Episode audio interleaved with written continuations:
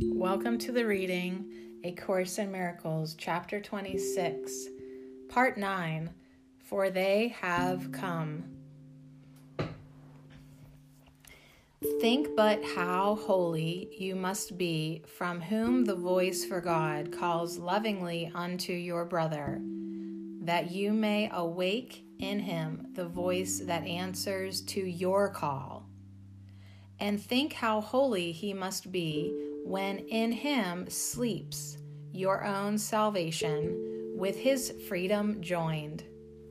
However much you wish he be condemned, God is in him. And never will you know he is in you as well while you attack his chosen home and battle with his host. Regard him gently. Look with loving eyes on him who carries Christ within him, that you may uphold his glory and rejoice that heaven is not separate from you. Is it too much to ask a little trust for him who carries Christ to you, that you may be forgiven all your sins and left without a single one you cherish still? Forget not that a shadow held between your brother and yourself obscures the face of Christ and memory of God. And would you trade them for an ancient hate? The ground whereon you stand is holy ground because of them who, standing there with you, have blessed it with their innocence and peace.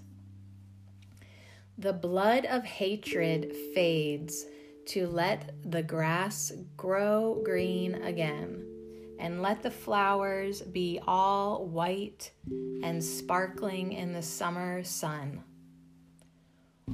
What was a place of death has now become a living temple in a world of light because of them. It is their presence which has lifted holiness again to take its ancient place upon an ancient throne. Because of them have miracles sprung up as grass and flowers on the barren ground that hate had scorched and rendered desolate. What hate has wrought have they undone.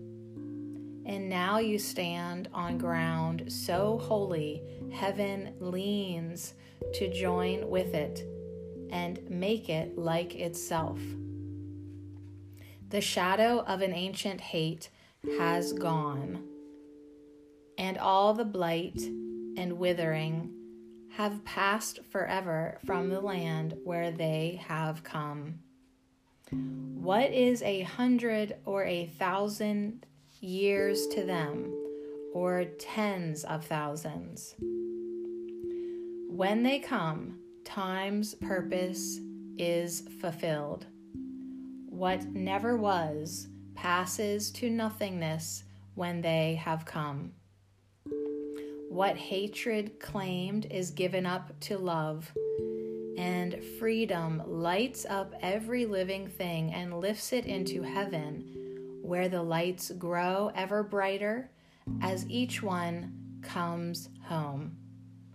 The incomplete is made complete again, and heaven's joy has been increased because what is its own has been restored to it. The bloodied earth is cleansed and the insane have shed their garments of insanity to join them on the ground whereon you stand.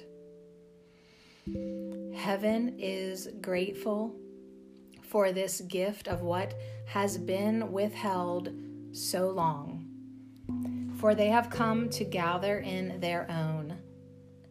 What has been locked is opened and what was held apart from light is given up, that light may shine on it and leave no space nor distance lingering between the light of heaven and the world.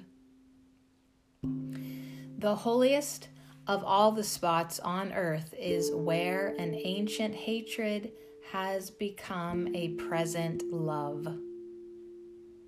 And they come quickly to the living temple, where a home for them has been set up. There is no place in heaven holier, and they have come to dwell within the temple offered them, to be their resting place as well as yours. What hatred has released to love becomes the brightest light in heaven's radiance. And all the lights in heaven brighter grow in gratitude for what has been restored. Around you, angels hover lovingly to keep away all darkened thoughts of sin and keep the light where it has entered in. Your footprints lighten up the world, for where you walk, forgiveness gladly goes with you. No one on earth but offers thanks to one who has restored his home and sheltered him from bitter winter and the freezing cold. And shall the Lord of heaven and his Son give less in gratitude for so much more. Now is the temple of the living God rebuilt as host again to him by whom it was created. Where he dwells, his Son dwells with him, never separate. And they give thanks that they are welcome made at last.